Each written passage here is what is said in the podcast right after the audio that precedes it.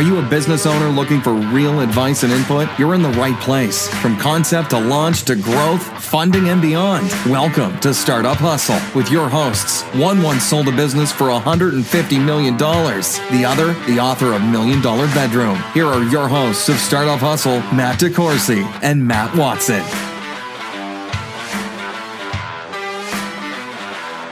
And we're back. Another episode of Startup Hustle. Matt DeCoursey here with Matt Watson. Hi, Matt. What's going on? Just living the dream, baby. Living the dream. Ready to talk about selling stuff. You know, I love this topic. Yeah, absolutely. Sales cures all ails, right? It really does, man. You know, I was, uh, I spent so much time talking about this subject, especially when it comes to startups, because you know startups seem to get obsessed with raising capital and doing all this different stuff. But does any of it matter if you're not making sales? I was talking to a guy this morning. He was talking about perfecting his website, and I asked him how many customers does he have. And he said none. None. So what is he? Go sell some shit, dude. I mean, the two can go hand in hand. Fix Obviously, your website later. Yeah. You, well, I mean, you want to get it to the point where it's passable. I mean, you want to look like you're in the business of doing whatever it, it is that you, you're saying that you're doing, but at the same time, like, um, and I think I think of uh, this. I think the sales problem comes up a lot in the software and tech industry because the people that naturally start those businesses are tech people and not necessarily salespeople. I, I always say that uh, most technologists have that problem of they're like a mad science in the laboratory, right? And they never get out and talk to people and actually sell something. They just want to keep improving the product forever and ever and ever and ever. And it's tough. I mean, because you do have to do that on some level, but at the same time, you know, like, well, first off, no one's going to tell you what you need to improve faster than your customers. Yeah, We are literally just talking about this before you walked in. I know. You know, and and it's hard to do, and and it's hard to keep up with, and then also like, who do you try to satisfy, and who do you don't, and that's actually goes right into the to the first item on our list today, which is talking about knowing your product. Well, first of all, you got to know what your product's good at, what your product's bad at, where do you win and lose, right? And who your ideal customer is. And you got to be able to compare all that to the other stuff that's out there. I mean, we were having this meeting a couple days ago about Stackify, about how there's a, a certain percentage of people that come in and they try our product and we win every single time. But then there's quite a few people that are kind of on the fringe of like, they're not right in a sweet spot. You know, they're kind of like too high or too low, Yeah. right? And it's like, we strike out a lot with those people. Right. We got to figure out why do we strike out with those people, but we're like perfect for these people. Well, and we can. Th- I'll, I'll throw ourselves right under the bus. We were talking about Gigabook before you came in, and you were setting it up, and you found a certain part of permission settings to not be very intuitive, and it wasn't. And that was the issue. Is like, you know, like you said, like where are you winning? So certain customers wouldn't even care about that, and then some would. But I'd rather have the ones that if you need a higher level of permission settings, for example, you have more users, which means you're a more valuable account, which means that that's probably something we should fix. Well, and that gets back. You talk about sales. That kind of is how you sell your product, right? Like, so if you're if you're trying to sign up a thousand customers a month to pay ten dollars a month, it's got to be super easy to use, Yeah. super intuitive. Yeah. But if you're selling something that's more expensive and requires training and hand holding and you know new account setup meetings and helping them walk through it and all that, it's a different sales process. It takes you know costs more money to set up an account, train an account, and so you got to understand your product and how you're selling it. Is it low volume or high volume, high touch, low touch? You better understand your competitors' products too, because as a salesperson, you're comparing apples to whatever it is you're comparing apples to. Other apples, oranges, pears. You know, maybe not even now. We're not even talking about fruit, Right. And and you're a lot of the objections that you're going to have from people are from comparisons. Well, this product does this, and if you can't answer, if you can't get into the features, advantages, and benefits in that order, you're going to lose. And I've, you know, I, I've managed sales people. I've been a salesperson. We're building a sales team at, at full scale. And, you know, through all this, it's, it's back to knowing your product. What are your advantages? And don't sell features. You got to, you're selling the advantages and the benefits of whatever it is that you do. So know your product. And, you know, here's the thing it's okay to say, hey, let me get back to you about that or I'm not the right person to answer this, but I'm going to go get in front of the person who is. Yeah, absolutely. And you'll and, and you'll find this interesting. Actually, probably one of the biggest strengths of Stackify against some of our competitors is our support team. Yeah. So if I'm trying, you know, Stackify and I'm trying New Relic or whatever at the same time, odds are you're going to get somewhere in like, how do I install this weird thing on AWS with Node.js and Kubernetes or whatever the weird ass scenario is. And you're going to need help. Well, if you reach out to New Relic and it takes them 48 hours to get back to you, or I reach out to Stackify and they take one hour to get back to me, Yep. I already that's a huge it. difference. I'm moving forward. I'm moving Yep. forward. Yep. I'm like, well, I got this one working, and I kind of like what I see, so forget that one. Speed of support potentially is your pro- is a big differentiator product, And right? you just played right into my hand, though, because if I'm well, what's the difference between Stackify and New Relic? Well, our users do support a faster. They do report a faster turnaround time when it comes to their support issues. Yeah. Mhm. Boom. There you go. That's Some- a benefit. Sometimes That is, I, support's- I mentioned a feature advantage and a benefit. You know, we can now. I can't promise you how fast they're going to get back with you, but we do hear that quite a bit, and you know, just all that. So I, like I told my team, it's like if our product is 80% as good as theirs, but our support is way better, we will win a huge percentage of the time. yeah, I agree. I agree. Like we don't like there's there's a lot of ways to win. Your product doesn't necessarily have to be better in every way, shape, or form. Yeah. Sometimes it's the little things that add up. so there you go. I, I Number tell one, know your product. I tell people all the time, like when they sign up for our product, the number one thing we're trying we're trying not to do is just not making mistakes. Yeah. It's it's like I was trying to use Gigabook and I couldn't figure out how to set up permissions. Yeah. That was a mistake. Yeah. Right. So it's all about how does somebody sign up and use it and and they get to that like I see value in this. I feel like I want to invest more time. And there are there are no mistakes. Like it was a clean path. Yeah. That's like the number one thing. If there are any stumbling blocks in any of that, Well, and, and as you were saying too, like sometimes even as a salesperson, it's or a product manager or developer, or anything, it's good to go and you know, you said, hey, someone needs to go back and look at this as if they'd never, ever, ever, ever, ever seen it. which is before. hard. and it is hard, It's and it is hard, and you know, that's like I, I, it's too close. You're too close to it. It's like it's your baby, and you know, you know how to do everything. The the best thing you can do is actually sit down with one of your customers. Yep. Let them drive. Yep. And just watch. Yep. All right, well, we're going to move forward in the process, and I want to talk about the actual sales process. All right. So, is yours defined? Yeah, absolutely. It is. Yeah. Okay. So that's an important part. Like, and, and if you don't understand your own sales process and like defining the steps of it and like what's going to happen next, um, when you're doing stuff, when your business is young, and or if you're in trying to make changes, this is a really important thing, especially when it comes to bringing new people on. So, and you know, this is you know the funnel analogy gets used a lot Yeah. in this day and age. Mhm. But I mean, whether it's uh, your website funneling things to a sign up page or you working as a salesperson, um, you got to understand the steps. And, you know, it first starts with finding someone to even talk to. So you get a little prospecting in there, something, something, regardless of where that lead comes from. You have to have someone to talk to. Right. Your next step is going to involve qualification. What are they looking for? What do they want to spend? Are they even qualified? Are they even are they even the right person to talk to? Well, and some people are in more of a consideration phase, right? Yeah. Like And you qualify. That's part of qualification. like the Stackify team, they're like, oh, we need software to manage our um, our account managers. So we go out and it's like a process. Okay, we're going to Mhm. look at all the different tools. We're going to compare all the different tools, and and we're really in a consideration phase. Where it's different if you're catching some random person and you're like, hey, come look at this, and they're like, well, that wasn't like a project or a thing that I'm focused on right now, and that's harder to sell, right? Um, Well, everything that's being sold has a different process. sometimes Like- it's timing is my point, sure, right? Like sure, we're not in the now is not the time for us to change phone systems or CRM systems or accounting systems or Right. whatever. Like you could tell me you have the best thing since sliced bread. I don't give a shit. I have other priorities. Yep.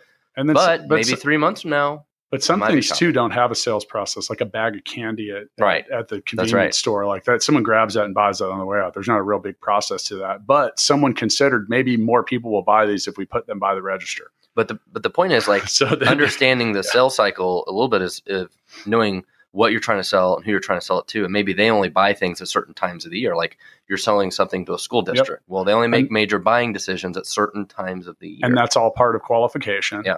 which comes after prospecting or wherever you're getting your leads from. I mean, it's really the they come from somewhere. what do salespeople always say? It's qualification, need, budget. Like What- well, after qualification, those are all parts of qualification, Yeah. in my opinion. Like, who are you? What do you do? What do you need? Authority. You know, what, you know what's going to fix your problem? Stuff like that. Are you the person that makes the buying decision? What, how soon are you thinking about buying? And then after you define all that, your the answers to those questions will create whatever it is that you're going to be presenting. So you have the presentation. Yeah. And you know, sometimes that's online. It could be your own, you know, that's why landing pages are important in that in the world of marketing. Like right. we know that if you're searching based on particular keywords, taking you to this page instead of our homepage is a better option. It's going to answer those questions. So in this presentation phase, you're you know, you're that's where you're hey, this is what I got based on the needs that you just defined. This is what I think would work for you. And then invariably after that, you're going to end up uh, handling objections. And this is where I think people live or die as salespeople because some salespeople, especially ones that aren't experienced, they think because there's objections to purchasing. I've heard salespeople like, man, this guy won't stop asking questions. I'm like, that's good. Yeah, absolutely. That's good. You're clarifying the things that are preventing that buyer from giving you money. So then you have qualified after after you've qualified, you've presented. Now you're going to invariably have to handle objections. If you do a good enough job, sometimes the handling of objections doesn't. You, you might even slide right past that and straight to closing a sale, completing a transaction, whatever it is that you want to do. What is the next step?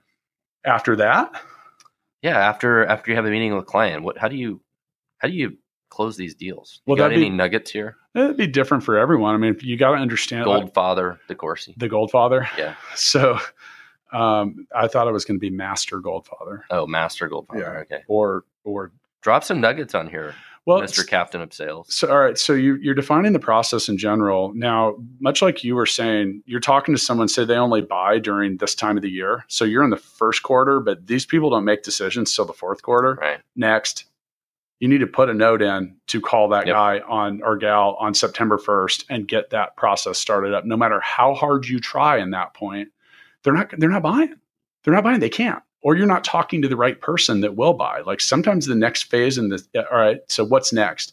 That is the broadest question in all of sales because it it's different everywhere. So we'll just talk about like full scale. We'll I got I got it. It's easy actually. uh, all right. Follow up. Well, sure. That's sure. it. Now, That's like the number one thing people don't do. but but with some in some forms of sales, you're not even following up because you may only get one shot. Yeah.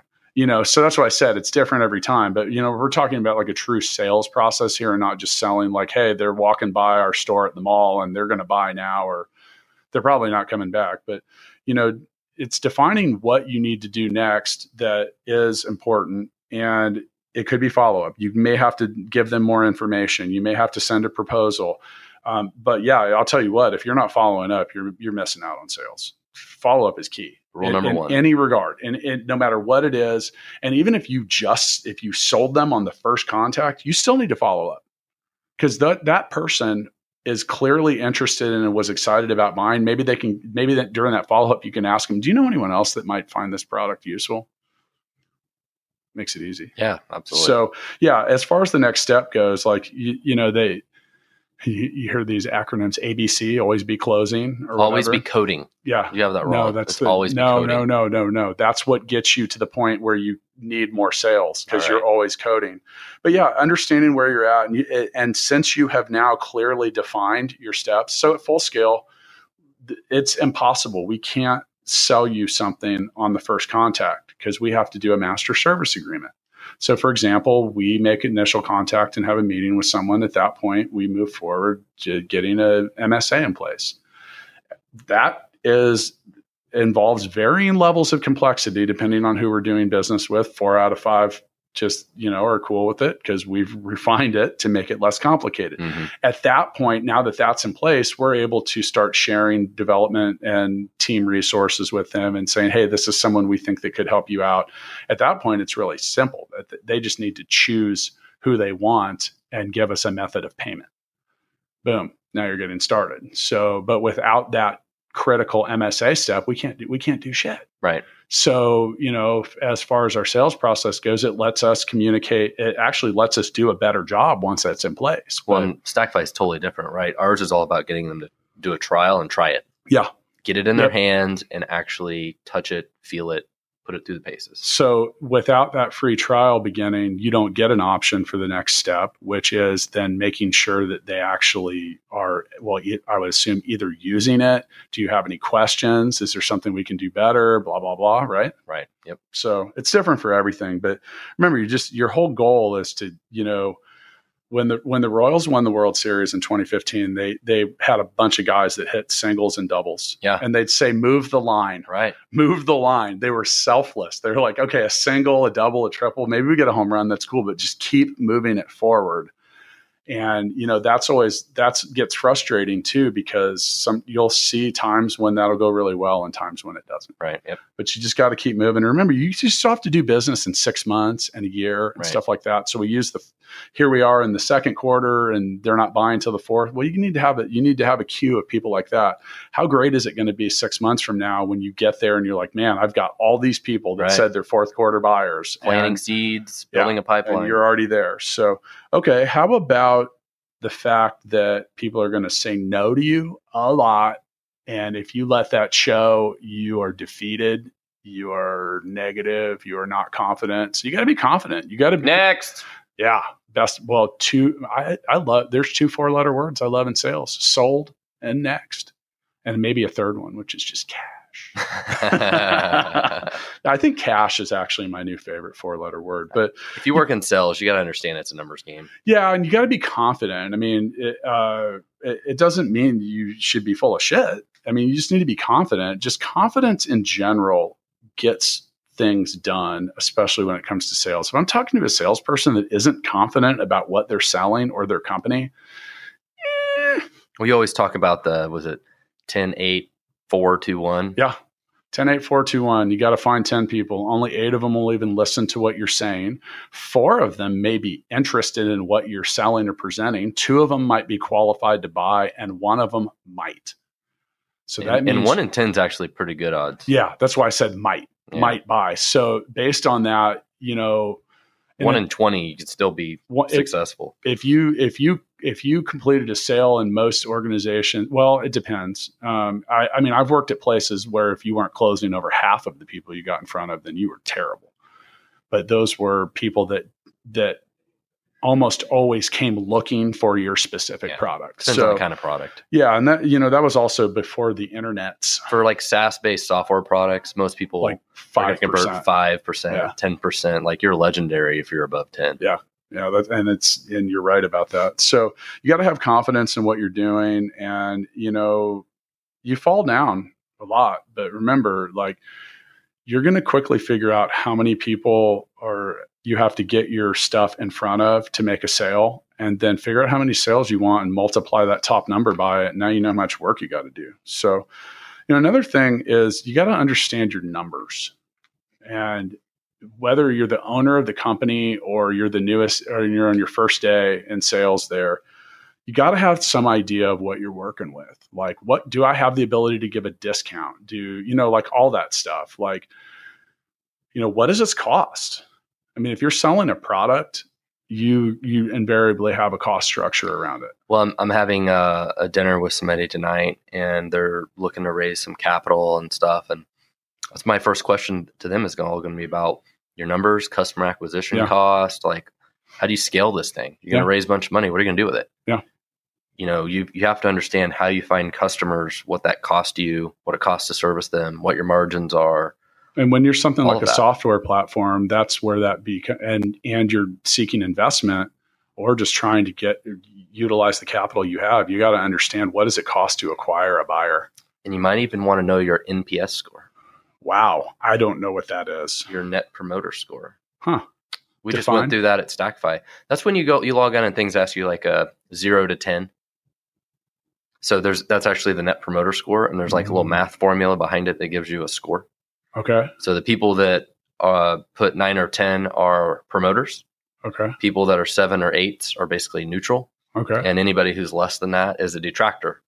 okay. As So- a, is this how you're rating the sales process or No, of your product. Like, do people like your product? Do they Oh, like I your see, company? I see. Okay. like like if we did it for gigabook how Yeah. many people would vote you know Right. between 1 to 10 and that gives you a kind of barometer of Hmm. like, are your customers would they promote your product or not promote your product? and it's a you? it would be impossible to af- after a large body of users came through to ever have a 10 a, Oh, yeah, a you 10's a fantasy no. We had a lot of tens at Stackify. well no i meant across the whole sample Oh, no, no, space. no, no. yeah yeah So yeah because you can't no. make everybody happy you have to get that too no, no, absolutely Yeah. no. So that's why next the word next is So the. NPS score is not a zero to ten score at the end of it. It's actually the number of people, like the percentage of people or whatever.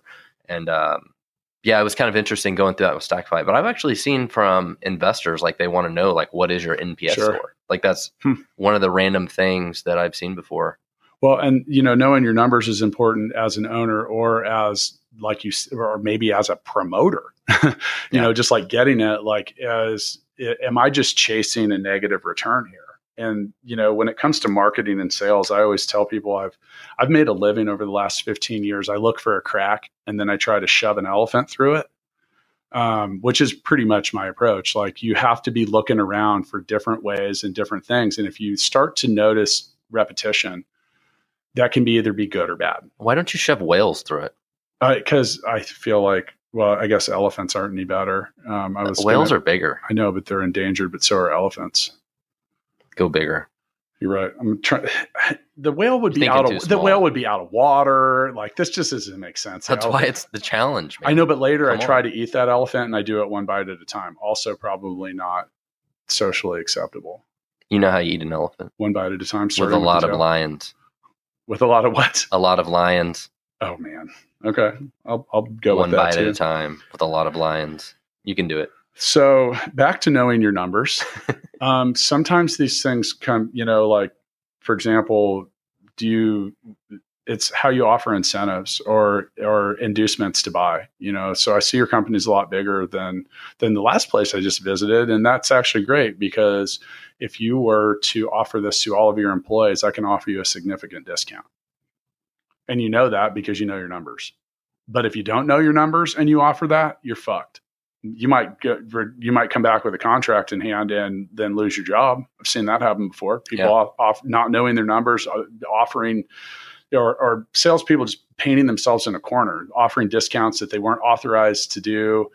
You know, stuff. I've been through it. Right. You know, you got to know your numbers, and especially as a, if you're in sales management or business ownership, like and define that. Like your you you have your salespeople are your warriors and they have to know what they're entering battle with. And I think it's you know, so we talk about how some of this relates to startups. I think some of these things are really difficult when you're first starting Yeah, up, right? because you have to figure it out. You know, someplace like Stackify, it's like we get a thousand trials of our software a month, Mhm. so it's easier to know our numbers. Like Yeah. we know we should close X percentage. It's Like a big sample space. it's just kind of the same sort of grind every month, right? And like we're always trying to just improve those numbers a little bit. But that's totally different than when you're starting out and you're like, oh, we have three customers. Yeah. And like we don't know what we're doing. and that and if you lose That's one out of three, part. it swings your numbers wildly. that's the hard part. And that's another thing too. Is but it's good to know them along the way because you also want to see if you're getting any better. So speaking of of ways to sell more stuff, uh, creativity. You know, are, be creative. It- a startup is small and agile, and like Matt, you and I own a business together. We can theoretically do whatever the fuck we want with or for a client, right? Sure. Doesn't mean we're going to, but we can be real creative about it.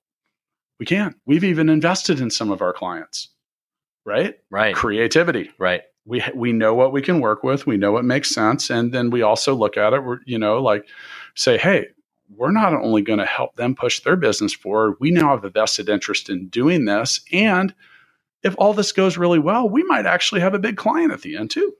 Well, and creatively outdoing your competition relates a lot to knowing your product and how you Yeah. can differentiate yourself. Like earlier with Stackify, I mentioned that support is a differentiator for us. Or part of our stuff is technology support. So it's like, oh, we support PHP on Windows. Well, nobody else does.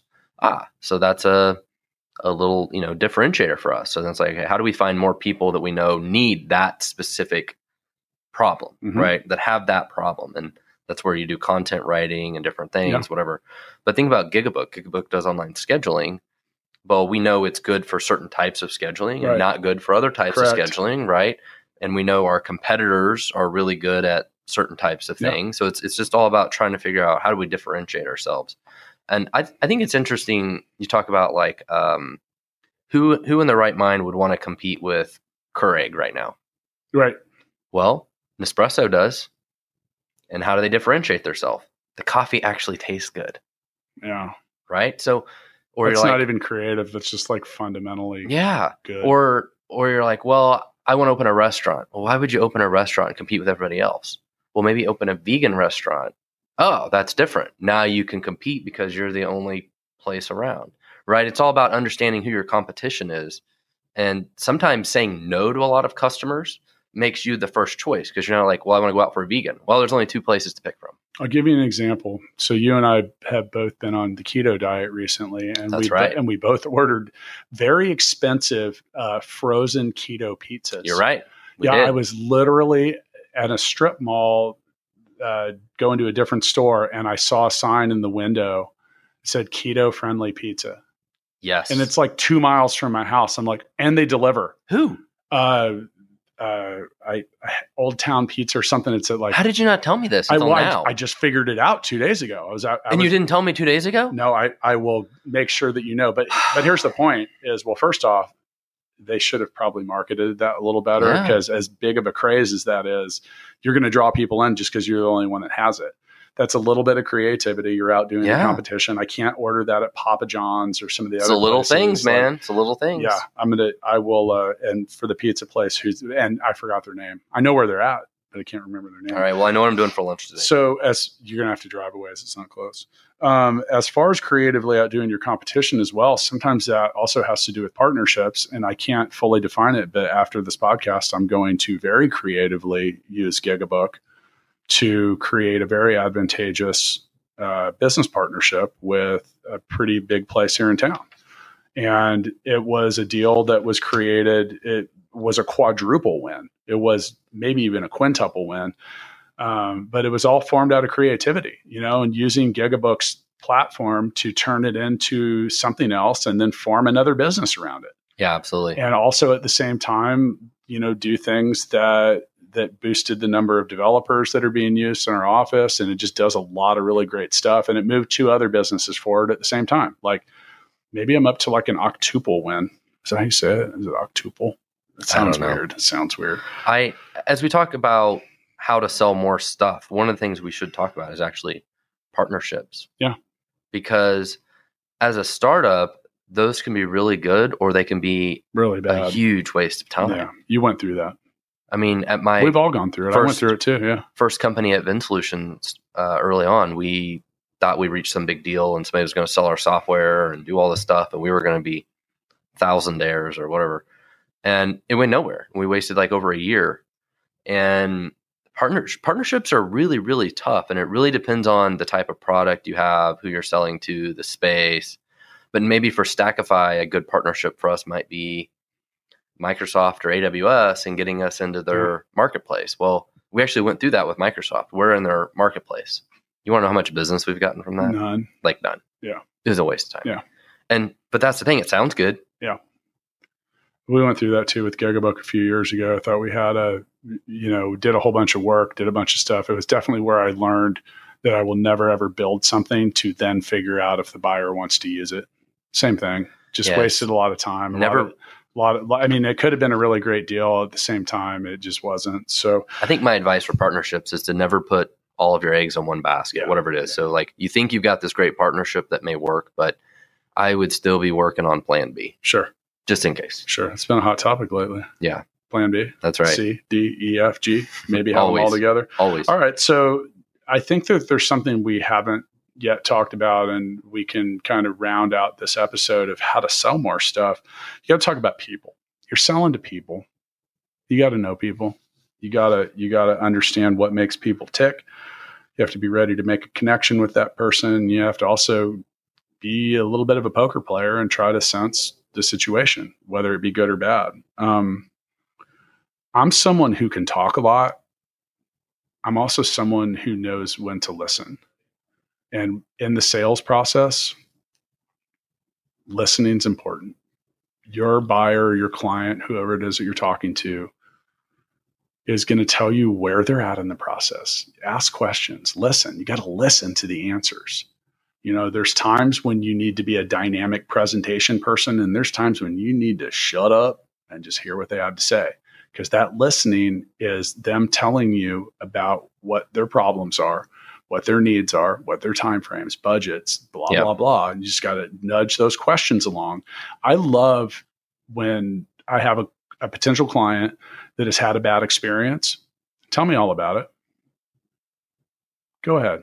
Tell me everything that sucked. Let's just get that out there. Yeah, absolutely. And I will listen to everything that they have to say. And I, and now, and I'm also really transparent. There might be a couple things I might say, you know, um, I, you know, you're not supposed to, you don't need to be saying bad stuff about your competition, but hey, I definitely think we can do a much better job at X, Y, and Z for you. This is something we don't have a problem with, or Assuring them that Yeah. they won't have the same experience. that assurance. But, but, you know, having an, at full scale, we, we're in the relationship business. Mhm. And it also lets me understand what they had a miserable time with before.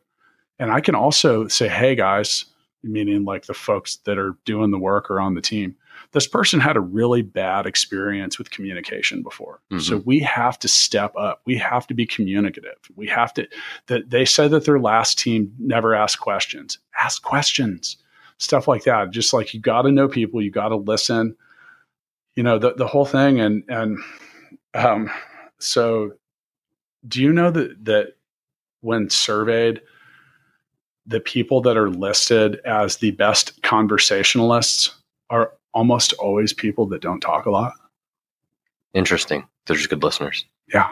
But people view the, them favorably when it comes to conversation That makes sense. because they listen because people want to talk about them. Well, if we relate this to, you know, Stackify, we get on calls with our customers. And one of the things we have to do is listen to like how they want to use our product, right? The type of technologies they're using, or they use in Azure or AWS or containers or all these different things. And they'll ask us about our product. Do we support this? Do we support that? And so we have to listen to all that. And a big part of that is we use sales engineers on the call that are also like product specialists. And people may say, oh, well, do you support XYZ? And our answer might be no, but we can do the same thing these three ways, Sure. right? And it's so important. And that's handling an objection. yeah, and it's Yeah. and but a lot of time when you're selling your software, potentially you need like that. It's not just a salesperson on the call. You have somebody who's like a product specialist Right. who understands like how do I how do I relate all this to the product and actually use the product to solve these challenges, right? And uh, that that's a really big component to this too, from a sales perspective of listening, understanding the objections, understanding what they're trying to do, how they you know how they need to use the product, and reassuring them immediately, like, oh yes, we can do that. Yes, we can do that. Here's how you do it. There's three different ways. So the people get answers. So they don't get off the set. You know, that you don't want them to leave the sales presentation not feeling confident that you're going to be able to solve their problem, Well, take care of them. then that's that knowing who you're talking to and having some understanding of what their personality type is. The easiest people to sell to are the people that are just like you. You don't have to put a whole lot of effort into perfecting your ability to communicate with people that have your same personality style. It's the people that have the opposite personality style that you have to. Yeah, I was going to say when you say just like me, it's not me. It's like like Yeah. you, because you selling to me is not It's different. that is different. Because as an engineer, I want to know all the details. Correct. I'm going to ask a million questions. So I need, and that's not typically what floats my boat as a buyer. I'm, Right. I, I want to get right to the bottom line. You just want to know: Are you going to solve my problem? Yes or no? And do I feel confident in it? And am I willing to make the decision right now? Because And- I don't want to think about this anymore. Yeah, yeah, and well, and is this a good deal? Maybe. Yeah. But I'm not even highly concerned about that because if all the other things click along the way, I'm ready to yell sold. Right. And then next, and then say cash because I'm Yep. going to go make some with all the time that I saved. But as a, you know, as a salespeople, and salespeople are naturally type A. And that's where they struggle because you just talked about a conversation with a product manager or some or a support manager or something like that. Those are the people that want all the details. Right. Yep. That's where you need to be a listener. It all depends on your kind of product you have and what you're selling. Dude, sometimes I just say, hey, what do, what do we need to do to make your life easier? That's, I mean, Yeah. I, I've received some very interesting responses to that. And then I know at work, what do I need to do to make your life easier at work? Um, you know, the, the, everything we're talking about though it, it really does revolve it does go back to making a connection with the people that are on their side. We were in a meeting yesterday and the uh, potential clients they were younger. And i looked right at them and i said hey guys um, i can relate to your situation. I've been in it. I know what it's like to wake up at two in the morning and wonder if i'm going crazy if i'm going broke or if every decision i've made has been wrong up Right, to this point I can relate with where you're at. And, and with that, and this is where you talk about being creative and say, I can't manage your project. I can't make your decisions for you, but I can give you advice. I can give you my input that may help you, may not. That's all up to you. But, and that's a creative way to add value to a situation and also like help someone understand I relate with where you're at. And the same with like a frustrated customer. Maybe this is not someone you're trying to sell to. Maybe it's someone you already sold to. Say, hey, I get it. I can relate to where you're at. And then you got to take that feedback and make that those people Yeah. happy. It's cheaper to keep the clients you have than it is to find new ones Absolutely. which is a challenge that a lot of people have. But you know, and, and with that connection too, well, I look look at we'll go to full scale. Like we, it's it's kind of funny because we almost date our clients before they become clients. We do we take them out. We do stuff like we take them to events. We have suites at popular concert and sports venues, and we want to make sure it's a good fit for us too, because we're trying to build relationships and client accounts that last years, not weeks. So through that process, it allows us to make a connection with them. And sometimes that's uh, easier to do when you're not sitting across a boardroom table or out to lunch or whatever. Like, you know, when you can just talk to people, but that connection's important because it lets you understand what they're really dealing with, maybe what their personality style is really like, and what you need to do to fix it. So, You'll, so you'll find this interesting. So I talked about Stackify was did our NPS score, right? So when we did it, we were able to slice and dice the data between like our key account, like our bigger accounts, and like all the rest of our accounts. So our bigger accounts, we have account managers assigned to them. We call them like quarterly. They get a lot more attention. Our in our net promoter score was actually lower on our bigger accounts that we communicate with all the time than it was our little accounts that we don't necessarily talk to very often. Hmm. do you know why? Yeah. Do you know I why? don't know. We haven't figured out why. So we're trying It's to weird. figure out why.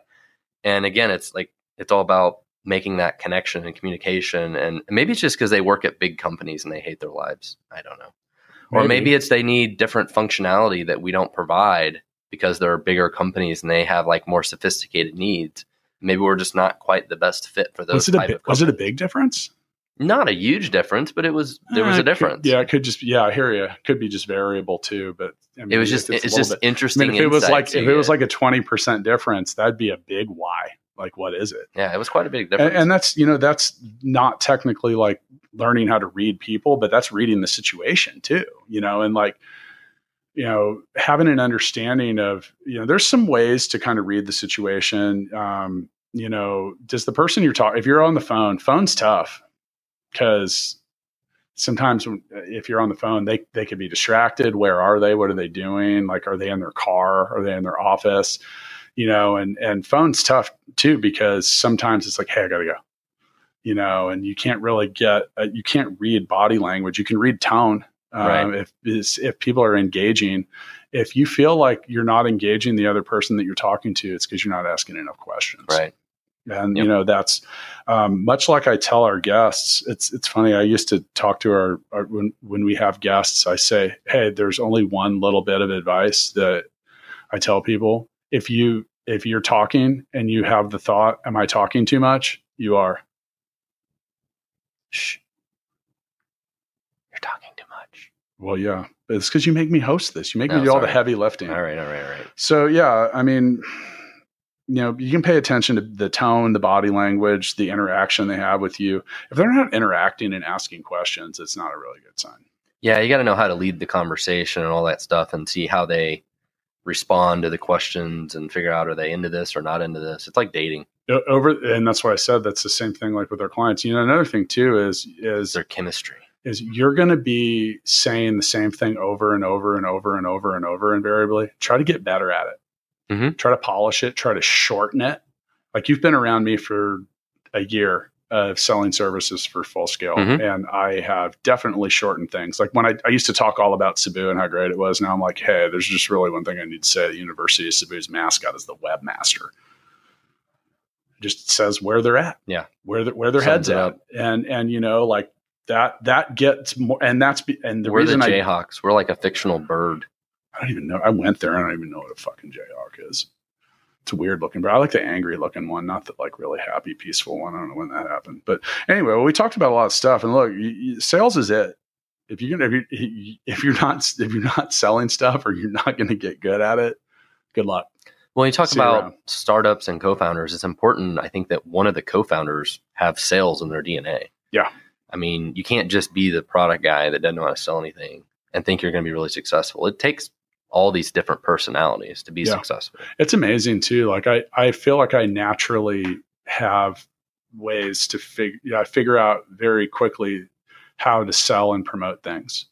You know, like Yeah. th- this year, I've had a lot of people that are like, "Dude, you're a really good promoter." I said, "Thanks." You know, that's, and I, I laugh about it because I'm not really like with the suites, Like we do the sweet and greet thing, Mhm. and we invite local investors, entrepreneurs, and influencers around, and people like, "Oh, this is a genius concept." I'm like, I didn't enter, I did not en- invent the idea of entertaining someone in a suite, but I did invent the term sweet and greet. And that that just put a whole different context on it and it was back to that like understanding what people are going to respond to. So with that we don't get people in this environment and then try to sell them a timeshare you know we all we're very we're very selfless about it Right, say sure. look if this benefits our community it may benefit us and not have a great time you know and and and with that that also disarms people in the regard that like they're not like oh god these guys are going to try to sell me something you know and that that lets you uh, get a better relationship and that's that back to reading people thing but you know I, i'm always shocked when people seem like selling is such a mystery. Mhm. it's actually really simple man. Features advantages and benefits. If you can just very quickly define what the benefits of your product are and why it's a value you're probably going to sell something. And if you if you're doing that and you're not selling something then you might be selling the wrong Yeah. stuff. All right. What's what what do you we've been doing these draft picks lately. What, Mm. do i get to go first today? You- Yeah, you're go going first. they usually let the the team with the worst record go first. So yeah we didn't do a rochambeau on the live episode Ah. no. We should just do a Rochambeau episode where we just do paper, scissors, rock. I'm sure our listeners would love that. Oh, what am I going to pick first? I'm going to go out of the box a little bit. I'm going to go with. I'm I'm going to actually just take the whole three pack of, of list items related to knowing people. Okay.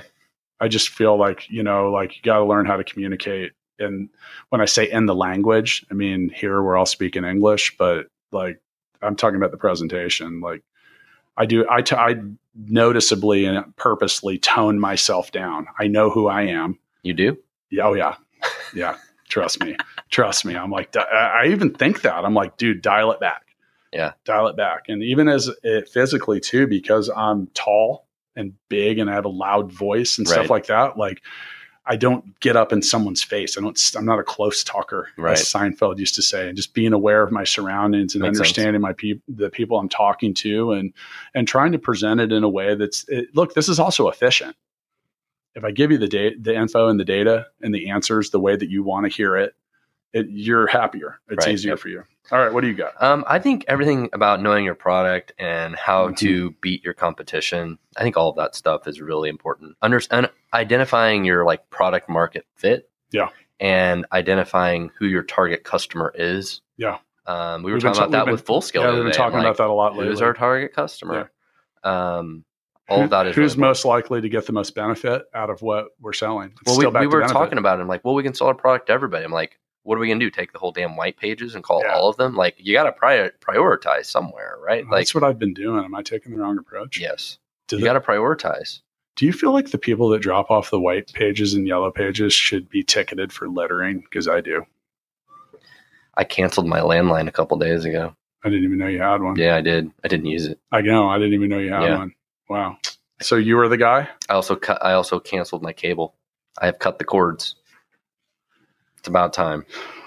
You do what you need to do, buddy. Yeah. You do what you need to do. Are we going to sell more stuff now? Yeah, and go get some lunch. I'm gonna go find that pizza. I'm actually, I will tell you where it is, and then I'm going to go use creativity to close a six figure. So Let's do it. see you next time. See ya. Thanks so much for listening to this episode of Startup Hustle with Matt DeCoursey and Matt Watson. For more great content and to stay up to date, visit startuphustle.xyz. And if you enjoyed today's episode, please rate and subscribe, and we'll catch you next time on Startup Hustle.